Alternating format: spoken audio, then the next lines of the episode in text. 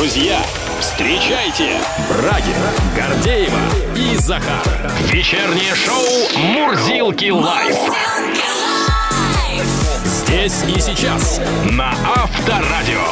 Добрый вечер, здравствуйте. Здравствуй, страна. Привет всем. Ну что, девчонки, мальчишки, а также их родители, поздравляем с началом нового учебного года! Погнали! С Днем знаний, с да. первого сентября. Это точно. С новыми чувствами, настроениями, в новых формах, с новыми рюкзаками и так далее. Ай, как мне хорошо, у меня все. У меня все позади. А вас, коллеги, я поздравляю, да. Почему хорошо? Мне и сейчас хорошо, да. И потом будет хорошо. Да вообще хорошо, когда дети учатся. Дети чем-то интересуются. Ну, как первый Пока. день-то прошел? Слушай, хорошо, по крайней мере, по настроению, по всему вот этому, что вот нарядиться. Ну, новая форма, перед... да, да, да, да, ну, да. Прийти, ну, выпендриться. Ну, форма, ну, наряд назовем наряд, так, хорошо. Школьный наряд, да, это вот, это теперь так можно назвать. Не знаю, у меня, например, школьный наряд, я понимаю, что пиджак будет надеваться примерно два раза в году. На линейку. первого сентября и ближе к, там, может быть, День учителя, может быть, Новый год. Ну и все, поэтому брали на вырост специально, чтобы хватило хотя бы на пару лет. Ну что, коллеги, поздравляю, поздравляю всех наших радиослушателей. Ну, а у нас все, как мы обещали. С первого сентября у нас стартует новый сезон по полной программе. Праздничный сезон, прямо скажем. И вот прямо, так сказать, с этого момента мы хотим призвать всех наших уважаемых радиослушателей быть активными, потому что вам повезло. Вы не такие, как все. Вы вместе с нами можете оказаться на концерте группы «Ленинград» десятого сентября. Для этого нужно присылать и активно участвовать в наших пробках. Нужно поменять гудки на гимн на Авторадио, слушать нашу радиостанцию и выигрывать деньги, притом огромные деньги. пятнадцатого сентября разыгрываем два миллиона рублей в рамках проекта «Много денег на Авторадио». Ну а уже начиная с девятнадцатого сентября можно провести незабываемую фантастическую неделю в Сочи вместе с драйв-шоу «Поехали» и нами, Мурзилками. Да, точно. И это еще не все. В конце этого замечательного времяпрепровождения состоится фестиваль номер один двадцать четвёртого и двадцать пятого сентября. Там же, на главном курорте страны, в Сочи. Так что все в сентябре, друзья. Добро пожаловать в новый сезон на любимом Авторадио.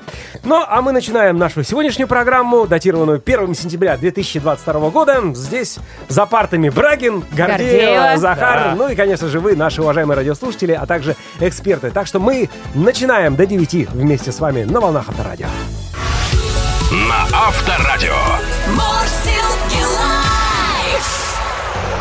И начнем дальше с, со следующей новости. Исследование выявило мнение россиян о зарплатах учителей. Большинство, то есть практически семьдесят процентов, уверены, что школьные учителя должны зарабатывать, внимание, более сто тысяч рублей в месяц, показало исследование HeadHunter, которое есть у РИА Новости. Согласно результатам исследования, пятая часть респондентов считает, что достойная оплата труда таких специалистов от шестидесяти до ста тысяч рублей, пять процентов назвали цифру от тридцати до шестидесяти, и лишь один процент опрошенных согласились, согласились с тем, что труд учителей можно оценить в тридцать тысяч рублей, да даже меньше. Можно вообще не платить. Это же призвание, это не нет, работа. Нет, нет, ну нет, как да. не платить вообще? Да я шучу. Больше всего тех, кто считает достойной зарплатой для школьных учителей минимум сто тысяч рублей, оказались, конечно, в Москве, Подмосковье и Санкт-Петербурге, а также в Новосибирской и Краснодарском крае.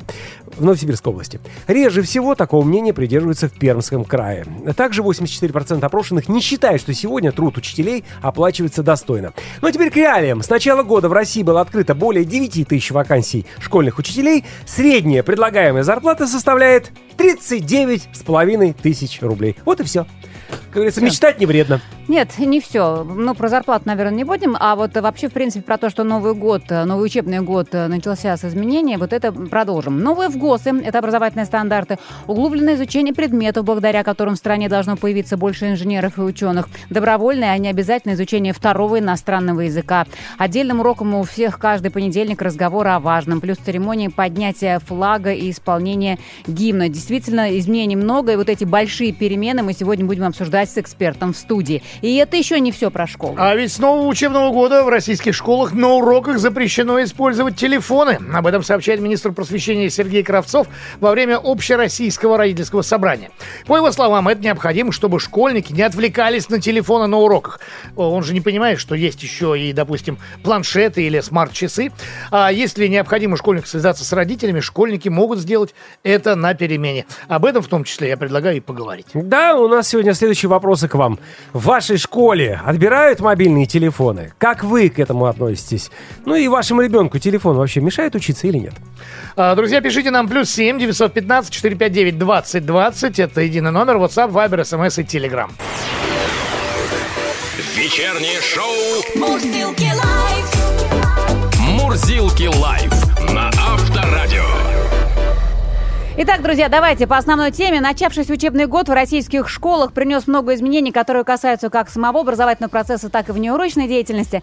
По оценкам некоторых экспертов, в этом году учеников и педагогов э, встречают самые серьезные изменения за последние десятилетия. Да ладно? Впрочем, это мы сейчас выясним у непосредственного участника процесса. У нас в гостях директор школы номер шестнадцать девятнадцать имени Цветаевой Евгений Скуднов. Евгений, добрый вечер. Добрый вечер. Здравствуйте. Поздравляем. Да, с началом учебного года, нового учебного года. года. И давайте сразу выяснять, давайте сразу разговаривать, чем э, этот школьный сезон будет отличаться от предыдущего. И начнем, конечно же, наверное, с новых образовательных стандартов, тех самых ФГОСов, ту аббревиатуру, которую уже, в общем-то, страна узнала, федеральные государственные образовательные стандарты. Ну, вообще напомню, что для школ, родителей и самих учеников это наиважнейшие документы, которые определяют содержание школьного образования на многие годы. Евгений, э, чем новые стандарты принципиально э, отличаются от ранее действующих? Они отличаются тем, что, во-первых, это очень здорово, по-моему, теперь программа воспитания является неотъемлемой частью образовательных программ, и это очень здорово. Это как раз подтверждается тем, что у нас результаты, которые прописаны на каждый уровень образования и на каждую параллель, они теперь предметные, метапредметные и обязательно личностные. А, и это очень здорово. Есть такие нововведения, как, что начиная с пятого класса у нас раньше иностранный язык в основной школе был обязательным, второй. Угу. Теперь с пятого класса это по желанию родителей, как раз те пятиклассники, которые в этом году пошли в школу, их родители, они вот в это нововведение сейчас погружаются полностью с головой. Угу. Э, и э, они имеют право теперь э, выбирать сам факт изучения второго иностранного языка. Ну да, не можно просто отказаться. Ну потому что иногда перебор действительно уже. А иногда и не перебор. Тяжеловато. Есть, ну, а, а некоторые хотят и три языка. Но теперь по выбору. Изучать, конечно. Ну, да, теперь ну, по выбору, ну, да. Пускай, да. А, финансовую грамотность будем изучать э, ну, вот с, вы с начальной же, школы. Да? Конкретно, вы знаете, я вот принципиальное отличие. Вот, по крайней мере, как я поняла, что вот э, нынешние образовательные стандарты, их отличие еще в чем? Что они более конкретно и четко э, прописывают конечный результат образовательного процесса. То есть образовательный результат, так называемый. Абсолютно. Если да. раньше там нужно было говорить, там, ну, там, по математике ты должен получить какие-то э, общие навыки, там, владеть основами математических знаний, то теперь mm. вписывается, там, да, что ты должен знать теорему Пифагора и применять ее там э, при решении задач. То есть конкретизировано все, и вот результат, его можно понять, какой результат должен получить ученик, изучая тот или иной предмет. Все верно. То есть у нас есть рабочие программы, у нас есть темы, которые дети изучают вместе с учителем в течение года, и вот по каждой теме ребенок должен достичь тех результатов, то есть понимания и изучения этой темы. И это все прописано во ФГОСах, в рабочих программах, угу. и это очень здорово, потому что мы от, от, от, от абстрактных, да, да. Да, мы пришли к точным тем результатам, угу. которые мы измеримые фактически, и это очень здорово, потому что мы уже видим свои дефициты, и педагогу проще оценивать и а, потом анализировать деятельность свою собственную и а, изучение предмета учениками в школе. Поэтому это очень здорово. Не значит ли это, что затормозит, может быть, процесс изучения? Потому что кто-то отстает, понятно, да, если мы будем действовать на конкретный результат, пока мы не добьемся результата, мы дальше не пойдем, так получается. А вот смотрите, а это-то и фишка-то нового ГОСа, что мы погружаемся в и индивидуализацию обучения. У нас там очень много классных историй по новым ГОСам. Это и конвергенция, это и... Это конвергенция, это, знаете, вот когда, грубо говоря, метапредметная история, когда у нас в рамках географии изучается финансовая грамотность, допустим, или на уроках ИЗО мы изучаем э, литературу. Э, поэтому это очень классная история.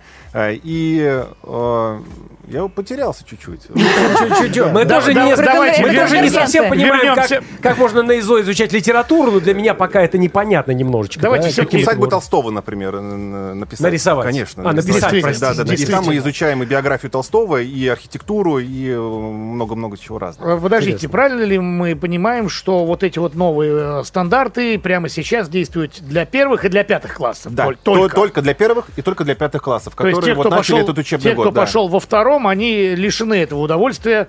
Кто пошел во второй класс, там, не знаю, шестой, они лишены этого удовольствия учиться по новым стандартам. Все классы, кроме первых и пятых, которые начали обучение в этом учебном году, они обучаются по стандартам два ноль. Предыдущим. Да. два ноль. Сейчас стандарт два два. Сейчас, сейчас три ноль. Сейчас три ноль. три ноль. В этом году, начиная с седьмого класса, изучение некоторых предметов разделят на базовые и углубленные уровни. Как это будет происходить? Это будет... Вот в системе вторичного образования это уже происходит. Это вертикали. И как раз я говорил про преемственность. Будут введены профили, предпрофили. Это те же самые профили, которые у нас есть в рамках профилизации старшей школы. Ну, как математические профили, соцэконом, профили, да. естественно, ага. научный, универсальный. Угу. И они же будут с седьмого класса идти. То есть это как раз та самая преемственность. Старшеклассники в десятом классе не будут погружаться в эту невероятную историю, что, о, боже того, теперь я в соцэкономе обучаюсь, что мне теперь здесь делать? Просто это раньше история. Все будет начинаться. Да, ага. и получается, что дети смогут раньше определиться с тем, кем они хотят стать в будущем. Они раньше сделают свои первые ошибки. Ага, соцэконом мне не нравится. Не мое. Пойду, Пойду на технологический. Да? И уже к десятому классу у них есть шанс поменять. Да, да совершить свои первые ошибки раньше угу. и попробовать все абсолютно. Это время проб такое большое получается. То есть можно э, пере- переходить с одной истории на другую? Конечно, другой, конечно, да. конечно. Ну, и нужно попробуй это делать. Попробуй профиль и вернуться в базу. Если например. не твое, переходи, пробуй себя. Школа — это не какое-то место, где прям жесточайшие условия у нас. И вот выбрал технологический, и теперь будешь всю жизнь в технологическом профиле учиться. И в вуз такой же пойдешь. Нет, конечно. Ты должен себя пробовать, ты должен пытаться мир познать целиком и полностью в школе. И это сейчас как mm-hmm. раз позволяет ГОС. И как раз в системе столичного образования у нас реализуются вертикали. Это ай ти-вертикаль, математическая вертикаль, спортивная вертикаль, там, естественно, научная вертикаль, лингвистическая вертикаль. И вот они как раз запускаются с этого года. И ребята начали обучение в этом году как раз по этим вертикалям, как раз, которые полностью соответствуют новым ГОСам. Это очень здорово. Пять предметов определены, по которым будет проходить как раз вот, изучение в углубленной форме. Математика, информатика, биология, физика и химия. Почему именно эти предметы? Почему акцент именно на них? Я бы поправил. На самом деле углубленку у нас определяется образовательная организация, зависимо как раз от профилизации. И, ну, вы озвучили те предметы, но эти предметы как раз подходят под технологический профиль, под, естественно, mm-hmm. научный профиль. Это как раз те специалисты, которые требуются сейчас в нашем государстве. Ну да, на это и акцент, что нам инженеры а, нужны опять. Ну, в стране опять нужны инженеры. Нам нужны гении. А гениев мы откуда будем выращивать? Со школы. И а, не просто гении, а еще гении, которые что-то придумывают а, и а, работают на производствах, работают... А, В научно-исследовательских институтах. Конечно, конечно, конечно, конечно. И помогает развивать наше государство. Не просто на заводе руками, но они еще кто-то на заводе, кто-то, кто-то должен придумать этот завод, ну, правильно?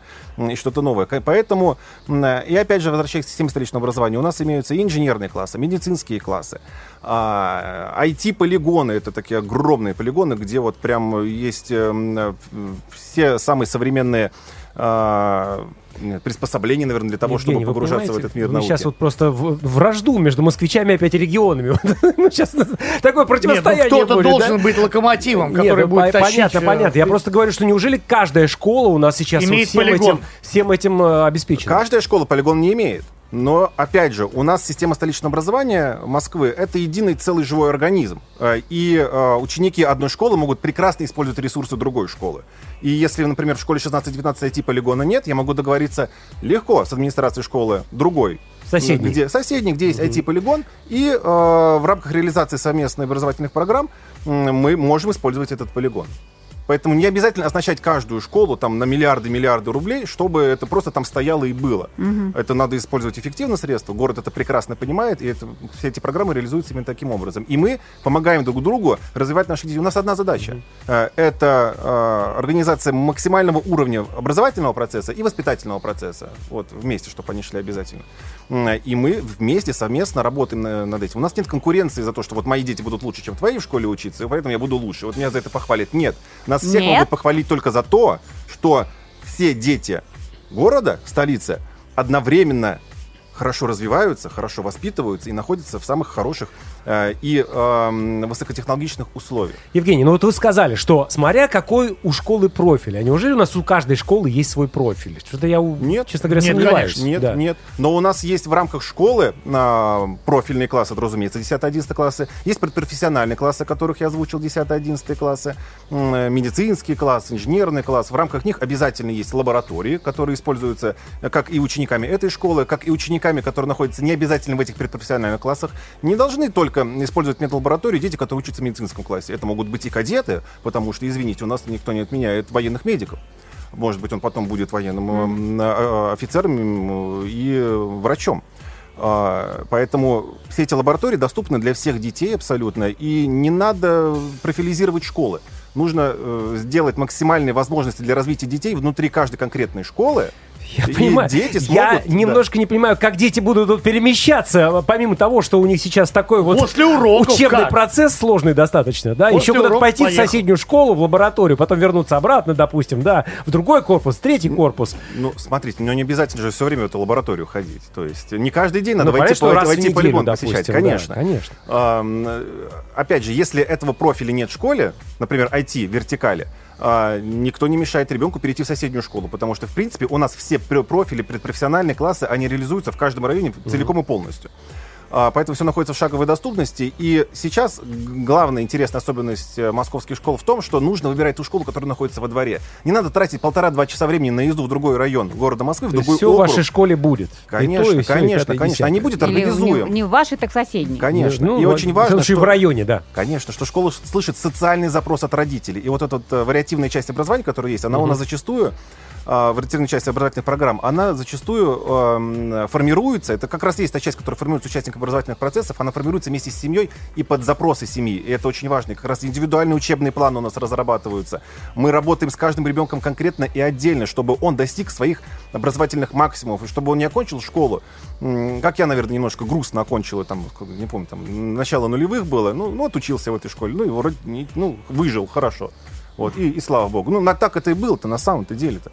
Вот, э, сейчас нет, сейчас я оканчиваю школу, я понимаю, что я получил максимальное кори- количество знаний, я учился в потрясающих условиях, и я знаю, куда я пойду. Ну, мне кажется, вот, Евгений, вот тем, что вы сейчас рассказываете, у нас как бы нивелируются классы, получается, а единицы, да, то есть каждый ученик отдельно, вне зависимости от того, в каком классе он учился, то есть он может перейти туда, может перейти сюда, может попробовать один профиль, если другую школу, там, и так далее. Если у него есть желание, но ведь есть, а у кого нет желания. Мы продолжим разговор, сейчас небольшая пауза, у нас в гостях директор школы номер шестнадцать девятнадцать Евгений Скуднов. На Авторадио. Мурзилки Лайв. У нас гость студии Евгений Скуднов, директор школы номер шестнадцать девятнадцать Московской школы имени Цветаевой. Продолжаем разговор о новостях, о нововведениях этого нового учебного года. Давайте следующий. Финансовая грамотность, да, о которой мы уже заикнулись, да, то, что она теперь вводится вроде как в изучение отдельным предметом все-таки или будет в как-то внедряться, внедряться в другие? Финансовая грамотность, разумеется, будет внедряться в начальной школе и в основной школе сейчас в рамках изучения других предметов. То есть, как я уже говорил, мы можем взять математику, можем взять окружающий мир в начальной школе, и вот в рамках изучения этих предметов мы погружаемся немножечко и в финансовую грамотность. Это фактически углубленное изучение математики в рамках направления финансовой грамотности. И это тоже одна из фишек ФГОСа нового, когда мы говорим об углубленном изучении, но там мы больше говорим про основную школу, начиная где-то с пятого класса, седьмого класса у нас изучение углубленных предметов идет, до пяти предметов. Но и вот эта вот финансовая грамотность, это по-своему такой лайфхак в рамках ФГОСа нового, mm-hmm. что мы вот погружаемся в предмет, изучаем его уже с научной точки зрения чуть-чуть все-таки. И это та же самая метапредметность, та же самая как раз у нас идет конвергенция. То есть, чтобы педагоги не, не скучали, составляя планы на уроки, им еще, чтобы они думали, как туда внедрить финансовую грамотность. И чтобы да. дети не скучали тоже на уроках. Математика-то, она достаточно сложный предмет, но когда ты начинаешь изучать еще в рамках математики финансовую грамотность, ну, даже какой-нибудь там мальчик с Камчатки может проснуться и обратить внимание, например, ага, вот, а вот это мне уже интересно, а тут уже что-то прошло про серьезное. Серьезное и про реальное. Отжимаешься на физкультуре, тебе говорят, вот считай, сколько это в деньгах да, будет, да, если да. по пять рублей за каждый. Так, все понятно про финансовую грамотность. Историческое просвещение, которое вводится прямо с начальной школы, в каком-то виде, как это будет все выглядеть? Это будет выглядеть в рамках разговоров. Разумеется, точно так же это будет в рамках отдельных предметов. Это будет в рамках разговоров о важном. Это уже такой проект федеральный, который будет у нас, который уже ну, практически фактически стартовал, стартовал да. да. Сегодня Владимир Владимирович провел в Калининграде первый разговор, разговор о, важном. о важном. Простите, это... историческое просвещение — это не история, я так понимаю, это разные вещи? Это немного разные вещи, это да. Это открытый разговор, на самом деле, на мой взгляд, субъективный, как я вот это вижу, как руководитель школы, о нашей истории. Не по учебнику, как это было, вот дата такая, дата такая, тогда правил этот, умер он тогда-то, и так, вот и началось.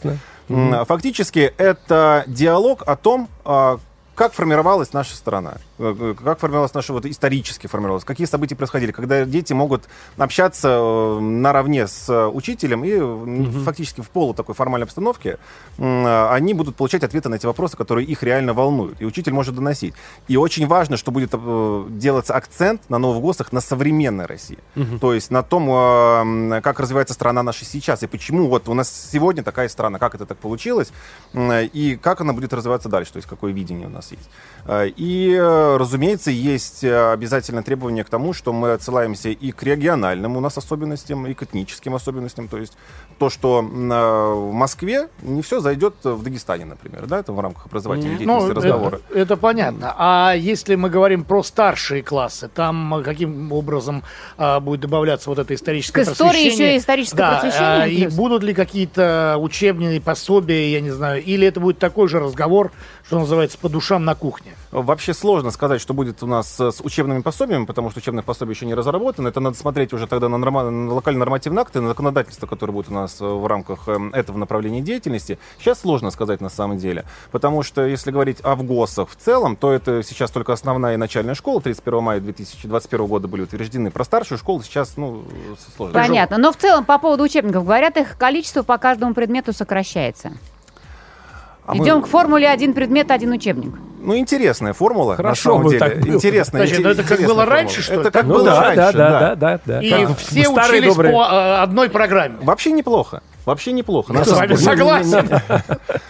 Но, опять же, мы живем в век цифровизации. И когда мы смотрим на то, что сейчас существует Московская электронная школа, Российская электронная школа, если говорить на федеральный уровень, ну, будем больше про МЭШ, то да просто интернет. У нас поиск информации занимает сейчас долю секунды. И поэтому, ну, мое субъективное мнение, один предмет, один учебник — интересная история, и, которая может быть полезна для, может быть, даже ускоренного изучения отдельными учениками предмета, потому что скорость освоения предметов у многих детей разная, у всех детей разная. Mm-hmm. Ну, конечно.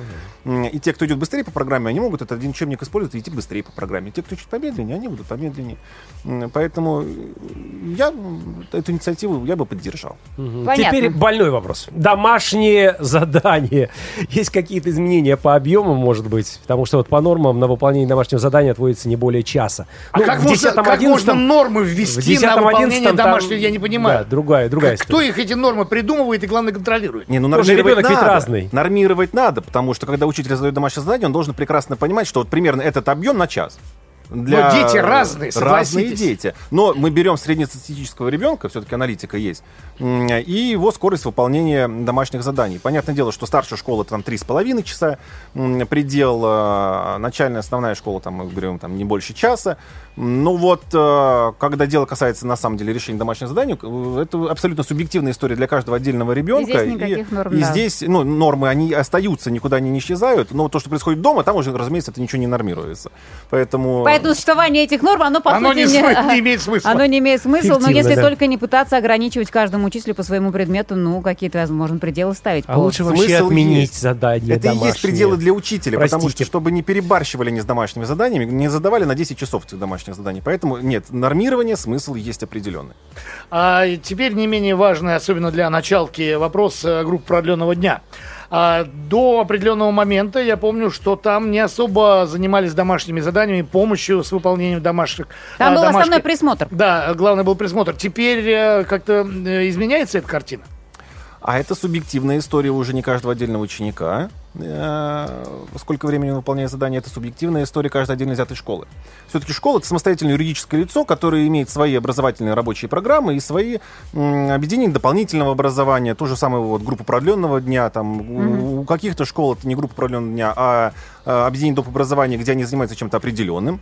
А, и если школа определила в рамках своей там, рабочей программы группы продленного дня, что они будут с педагогом изучать и проходить домашние задания вместе с детьми, класса, то так и будет. Если какая-то школа решила этого не делать, то этого, разумеется, не будет. Поэтому это остается на То есть на централизованного каждой... решения нет? Нет. Это а остается... я-то так поняла, что это прямо, что все, делайте задание. Каждая образовательная организация решает сама понятно, для себя. Понятно, понятно. Насколько я помню, раньше, вот в те времена, когда был один учебник, один предмет, там же действительно отводилось какое-то время на гуляние, дальше сколько-то mm-hmm. на выполнение домашнего. Ну, да, чтобы дети вечером приходили Конечно. домой с выученными уроками. Но я есть... поддерживаю эту историю. Я считаю, что если ребенок остается на продленку, зачем откладывать изучение домашнего, прохождение домашнего задания Безусловно. на вечер с когда родителями? Он уже если выхолощен наглухо. Есть это время днем, когда ты находишься непосредственно в школе вместе с учителем, поэтому я считаю, что это правильная история. Еще один трогательный момент про конкретный урок, про физкультуру. В аттестатах что теперь будут ставить? То решали ставить, здесь защищено. Теперь опять говорят, что будут ставить оценку по, по физкультуре. Та же самая субъективная история школы. Да что ж такое-то? Что же а, нету, чтобы смотрите, решить и все? А вот как прописано в локально-нормативных актах школы и в рабочей программе, что будет ставиться в конце, то и будет ставиться. Если это зачтено, то зачтено. Если отметка, то отметка. Но смотрите, вот это вот зачтено, оно формируется же из отметок, которые в течение года получает ребенок. Он же не получает каждое занятие, ну, зачет, зачет, а потом в конце зачтено. Нет, он получает двойки, тройки, пятерки, четверки, и в конце концов... Зачтено. Зачтено. Вот, поэтому э, школа сама для себя определяет, зачтено все-таки или отметка. Понятно. У нас в гостях э, был, теперь уже, можно сказать, тоже заканчивается, к сожалению, наш разговор, директор школы номер шестнадцать девятнадцать имени Цветаевой Евгений Скуднов. Э, есть, конечно, еще огромное количество вопросов, поэтому, ну, я думаю, до новых встреч в эфире, ну и пожелаем вам, конечно же, успехов в вашей школе. В освоении спасибо. новой программы и новых ФГОСов, главное. Спасибо, спасибо. Мурзилки Лайв-чат. Из всего многообразия образовательных, школьных тем мы сегодня вот в лайв-чате конкретно решили обсудить вот эту инициативу по поводу запрета мобильников. Ну, громкая инициатива-то на самом на деле. Урок. Ну... Ну, как-то счету, она большой хайп вызвала. Она большой же. хайп вызвала, при том, что во многих школах уже давно это существует, скажем так, в том или ином варианте. Да, да? Да. А, вот, точно так же, как и любой, любой нормальный учитель, он же не может позволить, чтобы там на уроке у него ученик сидел и разговаривал, там, да, то есть там по телефону, алло, привет, там, да, еще что-то. Но в любом случае, да, обсуждение пошло, многие высказываются, в том числе и наши слушатели. Так, в вашей школе отбирают ли мобильный телефон? Как вы к этому относитесь? Вашему ребенку телефон вообще мешает учиться? Давайте я сейчас сначала Давай. зачитаю. Марина из Пскова написала. Я, конечно, Конечно, не против, чтобы детей ограничивали в использовании телефона в школе, но боюсь быть не на связи с ребенком. Для меня это важно, ощущать, что я в любой момент могу ему позвонить или написать. Марина, ну вы ему что, пишете, когда он на урок, или звоните ему, когда ну ему да, на урок? Ну да, всегда. Вот почему я не, не могу сыну дозвониться, потому что он всегда выключает, естественно, на беззвучный режим. И потом забывает включить даже после уроков. Вот поэтому быть на связи. Сыну, которому семнадцать-восемнадцать лет, или сыну, которому семь лет, Марина, видишь, у нее есть определенный пунктик такой, что она должна быть четко понимать, что она позвонит и звонит за ребенка. Ну, сорок пять минут прошло, наступила перемена, ну, и ребенок хорошо, на связи. Или да. там сообщение, WhatsApp там, или что-то такое. А Владимир дальше из Москвы. Моя супруга является учителем начальных классов, и по поводу мобильных телефонов она постоянно ругается с родителями. Дети в них и на уроках, и на переменах играются, перезваниваются. Она много раз говорила родителям, что если вы даете ребенку мобильник, давайте кнопочный, чтобы только позвонить и все.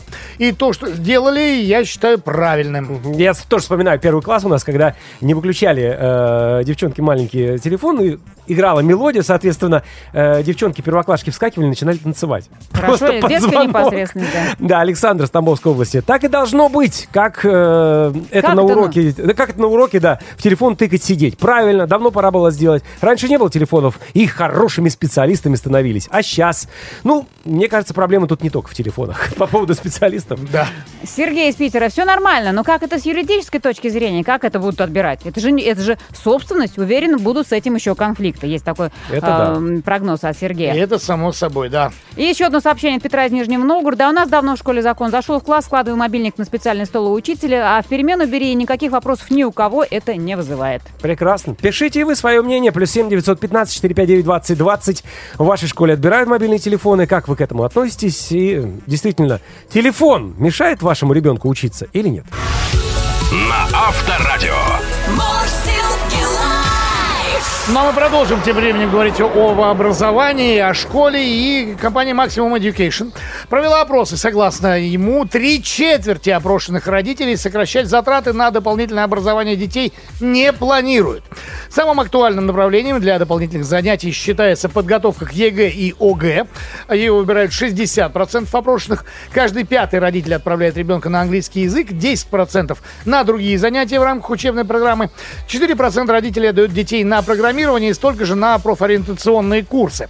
Давайте поговорим об этом. У нас на связи продакт-менеджер Maximum Education Александр Зайцев. Александр, здравствуйте. Здравствуйте. Добрый, Добрый вечер. вечер. А, итак, давайте поговорим все-таки о результатах вашего опроса. Головная боль родителей и учеников старших классов говорит о том, что знаний, полученных в обычной школе, не хватает для успешной сдачи ОГЭ и ЕГЭ. Так ли это или это заблуждение?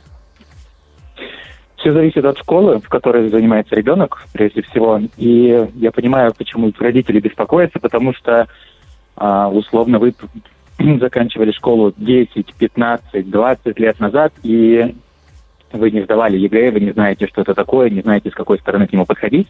И поэтому очень много переживаний по этому поводу. Так. И лучше нанять человека, лучше который бы... понимает в этом, наверное. А, ну, подождите, но а школа, школа, школа понимает, ведь понимает тоже. Вопрос.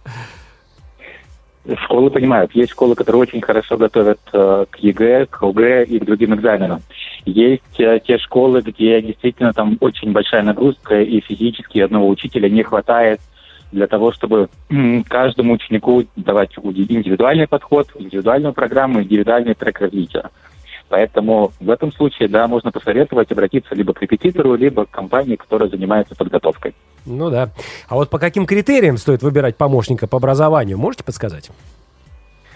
А, основные критерии, которые я бы порекомендовал, прежде всего, это результативность. Ну, то есть, если вы с преподавателем сможете ну, там, за пять занятий потянуть какие-то темы, которые у вас запаздывают, запаздывают например, uh-huh, uh-huh. в этом случае, конечно, стоит продолжать дальше. А второй момент – это химия, которая может возникать между там, человеком. Ну, то есть мне должен преподаватель нравиться, я должен понимать, о чем он говорит, мы должны быть с ним на одной волне, и подготовка не должна быть большим стрессом, чем подготовка там, без а, дополнительного преподавания. Ну, согласитесь, Александр, есть либо курсы, да, простите, есть репетитор. Но, опять-таки, репетитора, вот как его найти? В большинстве случаев, вот как я искал для своего сына, это просто вот, опять-таки, такая почта, да, цыганская. То есть, ну, а, вот у меня там сарафанное радио, сарафанное да. радио, да, вот, может быть, и тебе созвонитесь и так далее. Потому что я, честно говоря, вот интернет... сведениям не доверяю, где написано, ой, отличный там хотя репетитор, там да, все, супер, подготовил моего там сына на десятку по математике.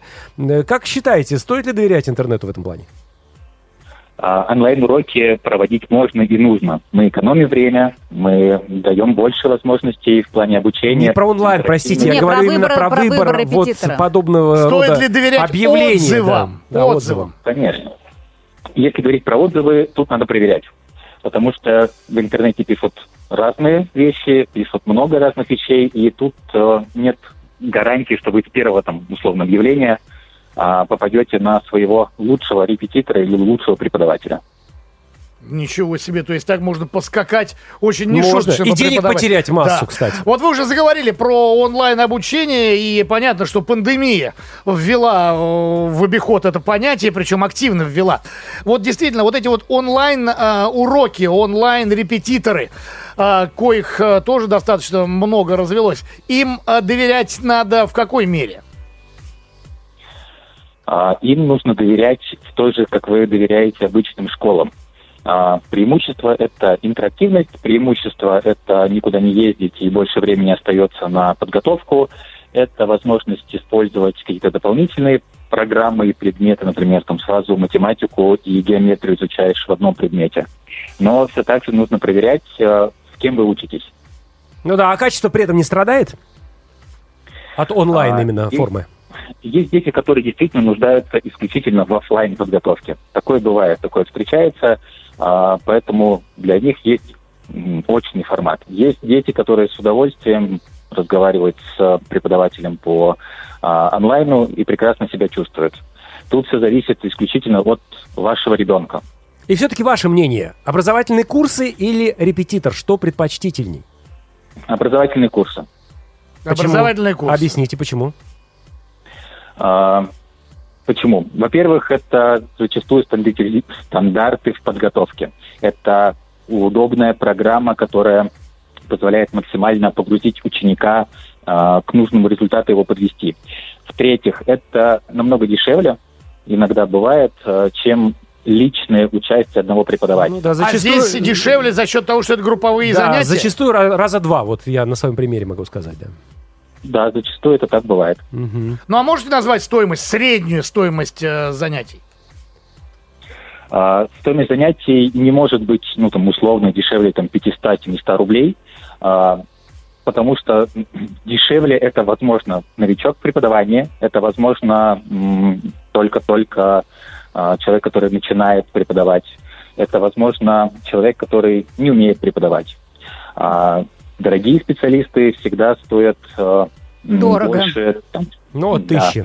Да, от тысячи. От тысячи рублей. Ну, да, как говорили в фильме «Мимино», хорошее все дорого. Да-да-да, спасибо. Ну что ж, спасибо вам огромное. Продакт-менеджер Maximum Education Александр Зайцев был у нас на связи. Всего доброго, до свидания. На Авторадио. А, ну что, продолжаем разговор про современную школу. И вот с нового учебного года в российских школах на уроках запрещено использовать телефоны. Об этом сообщил министр просвещения Сергей Кравцов во время общероссийского родительского собрания. По его словам, это необходимо, чтобы школьники не отвлекались на телефоны на уроках. Если необходимо связаться с родителями, они, они, то бишь школьники, могут сделать это на перемене совершенно справедливо. Но, как оказалось, это давно не является неожиданностью. В Роспотребнадзоре заявили, что санитар правила и нормы с требованием по ограничению использования мобильников в учебных целях были приняты еще в двадцать первом году, то есть год назад. Давайте попробуем с этим разобраться, почему же сейчас такой ажиотаж, э, ажиотаж вокруг этой новости. У нас на связи руководитель Всероссийского общества защиты прав граждан в сфере образования Виктор Панин. Виктор Викторович, здравствуйте. Здравствуйте. Добрый, Добрый вечер. вечер. Итак, Добрый вечер. По сообщению Роспотребнадзора, в прошлом году появился запрет на использование телефонов на уроках. Ну и лично у меня возникает вопрос, а вот до этого распоряжения, как школьники их использовали на уроках, эти самые телефоны? Ну, я начну все-таки с того, что как такового запрета даже в тех санитарных нормах и правилах, на которые вы ссылаете, сейчас о которых говорит Роспотребнадзор, там жесткого и конкретного запрета нет. Там есть ограничения на количество времени, которое должен, вернее, может потратить ребенок на использование вот этого гаджета. Но это санпины, да, прошлого года? Это санпины, совершенно верно, прошлого года. Там конкретного запрета такого вот жесткого нет, и поэтому мне совершенно непонятно, почему в этом году министр просвещения, в общем, достаточно грамотный, по идее, человек должен быть, да, такую должность занимает, вот э, э, говорит о жестком каком-то запрете. Более того, Министерство просвещения издало рекомендации. А как вы понимаете, рекомендации — это даже не норма закона и не приказ никакой, это просто рекомендации. Да, хочу — выполняю, хочу — не выполняю. То есть э, в этих рекомендациях действительно содержатся какие-то такие... формулировки, но они тоже не, э, не формулируют какой-то жесткий запрет на, использ... на использование гаджетов э, учениками. Поэтому, ну вот, странная какая-то тема. Но теперь уже запрещено полностью на уроках. Я так думаю, это из-за того, что просто именно за цитируемости, что тут то Мединский высказался, то Кравцов высказался. Ну, я да, думаю, да, просто да, да, как да. бы это, э, просто и получила такую огласку, и такой ажиотаж пошел. Вполне возможно.